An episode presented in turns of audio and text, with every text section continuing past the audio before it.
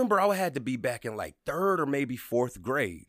And my mother made it her business to make sure that we were in properly integrated schools. So we were around a diverse group of individuals, if you see what I'm saying. There was an Asian kid in my class, right? Maybe his name was Richard, I think.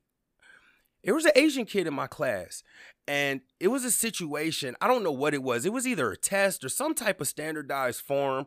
And the teacher, she was just really abrasive. And in retrospect, she was just really unattached with what was going on. But she kept trying to make this man sign something with a red ink pen. And he did not want to sign it with the red ink pen. And she's just like, man, you just got to do what I got to say. Why are you being so difficult? But I knew the kid, right? And what he was saying is in his culture, where he's from, you don't write your name in red ink. That's what it was. She wanted him to write his name in red ink. She was like, he was like, where I'm from, we don't write our name in red ink because it signifies the person is dead.